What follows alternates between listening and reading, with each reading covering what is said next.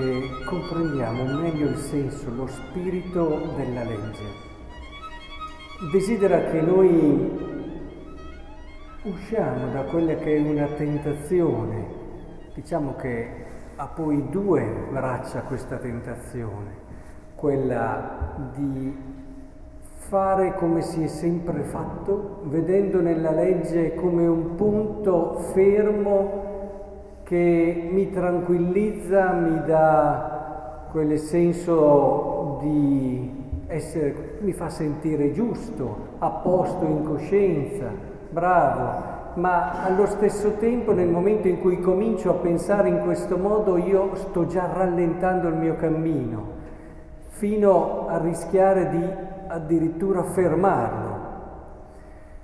Se l'altro, l'altro, rischio è quello proprio di invece perdere ogni riferimento naturalmente e lasciarsi andare a quello che ognuno sente, che al giorno d'oggi è l'altra grande tentazione, chiamiamola relativismo, chiamiamola, ricordo ancora quel gruppo di giovani che interrogai su che cosa era bene, che cosa era male e la risposta fu ma ciò che mi fa sentire bene è una cosa buona, ciò che mi fa sentire male è una cosa sbagliata. Capite che qui viene a meno ogni riferimento. Se il criterio di ciò che è giusto e ciò che è sbagliato è come mi sento io, si apre eh, quella che è una situazione di assoluto mancanza di riferimento e relativismo e quindi anche qui l'uomo viene alla fine schiacciato da questa mancanza di un riferimento e di un senso dove costruirsi. Quindi come dobbiamo vedere la legge? Il Vangelo è molto chiaro. C'è il rischio di prendere la legge, e qui adesso stava parlando, c'era questo rischio primo, il, quello che vi ho detto come primo rischio, di prendere la legge come una cosa che è così che quindi io faccio e mi dà tranquillità. Perché, ecco, provo a farvi capire con un esempio, se ci riesco. La legge la dovete vedere un po' come una porta. È una porta.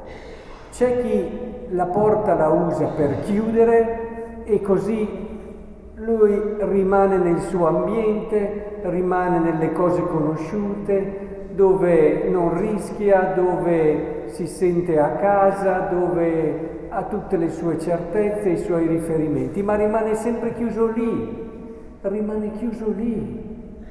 E magari anche se c'è un bel divano rimane seduto lì e la sua vita spirituale non decolla, non va nel senso vero della legge. La legge invece, proprio perché porta, c'è chi la vive in un modo diverso, apre questa porta, la porta gli dà una direzione che è quella lì, che non è quella dell'altra parete, è quella lì. Quindi è importante avere un riferimento che si agganci alla legge.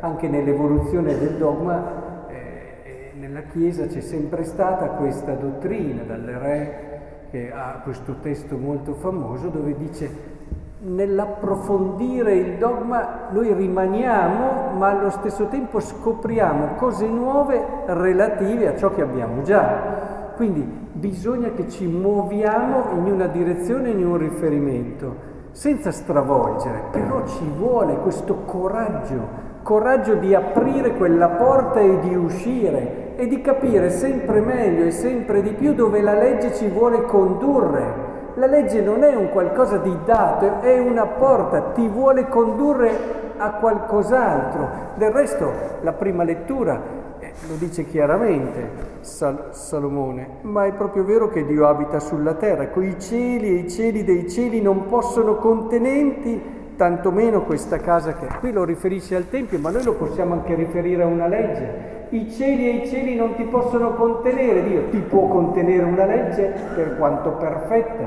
per quanto fatta bene, non ti può contenere una legge.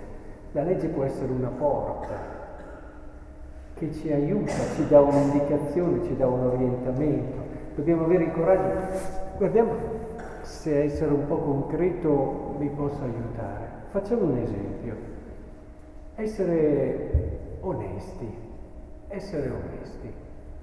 La legge ci dice devi essere onesto. Beh, uno si ferma, è onesto, cerca di comportarsi sempre bene, ma credete che sia quello il senso di questa legge? Eh, uno può andare contro questa legge non infrangendo nessuna legge, eh, legge dello Stato anche, o, o, dal punto di vista della legalità vivere in modo incomiabile, ma cosa vuol dire essere onesti? Cerchiamo di entrare, cerchiamo di capire il senso, lo spirito che è riferito a te che è riferito agli altri. Essere onesto perché? Ma perché? Perché io devo essere onesto? Perché l'onestà mi tutela, l'onestà mi difende, l'onestà mi fa capire il vero valore della mia persona, quello che sono. Quando non si è onesti si diventa progressivamente avidi e ci si attacca alle cose e allora eh, la mia persona perde il suo riferimento. Di conseguenza io non comprendo la grandezza, l'assoluta, eh, come dire, la grande vocazione che ho all'amore, all'uscire da me, al trascendermi. E si può essere onesti e rimanere lì, sempre più chiusi in se stessi e magari brontolare con tutta la disonestà che c'è nel mondo, che adesso tra l'altro i media moderni ci presentano tutti i giorni con tanto di particolari, passiamo tutta la vita a brontolare degli altri disonesti e quasi diamo quasi l'impressione ma hai capito tu perché hai fatto le tue scelte di onestà? Perché a volte noi le facciamo, ma non so quanto le capiamo fino in fondo e allora brontoliamo con chi non fa le nostre scelte. Quando noi brontoliamo molto verso chi non fa le scelte nostre vuol dire che probabilmente le nostre scelte non le abbiamo capite bene, le abbiamo più subite che vissute in uno spirito di libertà. Ma questo vale per tutti i tipi di scelte.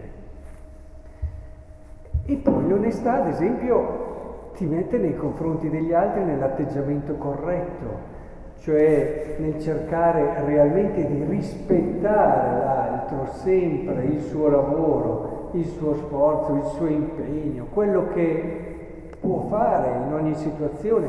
E, e allora hai un senso dell'altro diverso, dove comprendi che quello che l'altro è è in fondo anche tuo. E allora entri in uno spirito di comunione con l'altro nuovo. Quindi l'onestà uno la può vivere e, e dell'altro non può interessare niente. Cioè, alla fine io rispetto la norma dell'onestà, ho rispettato la legge. Capite come noi rischiamo di prendere, come è successo a questi qui, no? Hanno preso una norma nel Vangelo e Gesù gli spiega, ma guarda che questa norma è un mondo, è, è una vita, bisogna entrarci dentro, è una porta che ti porta a uscire.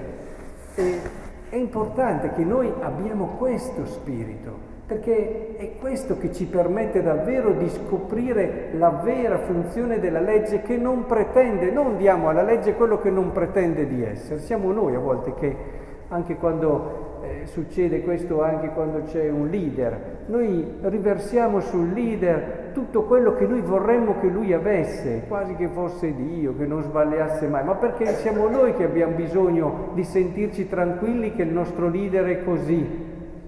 È, è, è sempre qui il problema, non buttiamo nella legge quello che lei non vuole avere, lei non vuole essere Dio, non può essere Dio la legge. La legge vuole essere una porta, una porta una porta che ci dà delle indicazioni precise che non possiamo trascurare, come ci ha detto Gesù, perché trascurare anche solo una piccola parte di legge, ma dobbiamo prendere come un'indicazione per uscire, per uscire e metterci anche in gioco e rischiare. Guardate, seguire Cristo non vuol dire vivere una vita tranquilla, vuol dire vivere una vita una vita piena, vivere una vita dove arriviamo a dare noi stessi, possiamo ricordare i martiri, eccetera, loro l'hanno fatto in un modo. E seguire Cristo ti porta a fare lo stesso nel tuo modo, che magari è diverso, ma è lì, è lì il bello del vivere. Appassionarsi, appassionarsi con qualcuno che scopri sempre di più essere la cosa più bella che ci sia, il figlio dell'uomo, il più bello tra i figli dell'uomo. Vuol dire lasciarsi conquistare, affascinare, vivere per qualcosa, trovare qualcuno per cui perdere la vita. Non mi stancherò mai di ripetere, finché non troviamo qualcuno per cui perdere la nostra vita non stiamo ancora vivendo.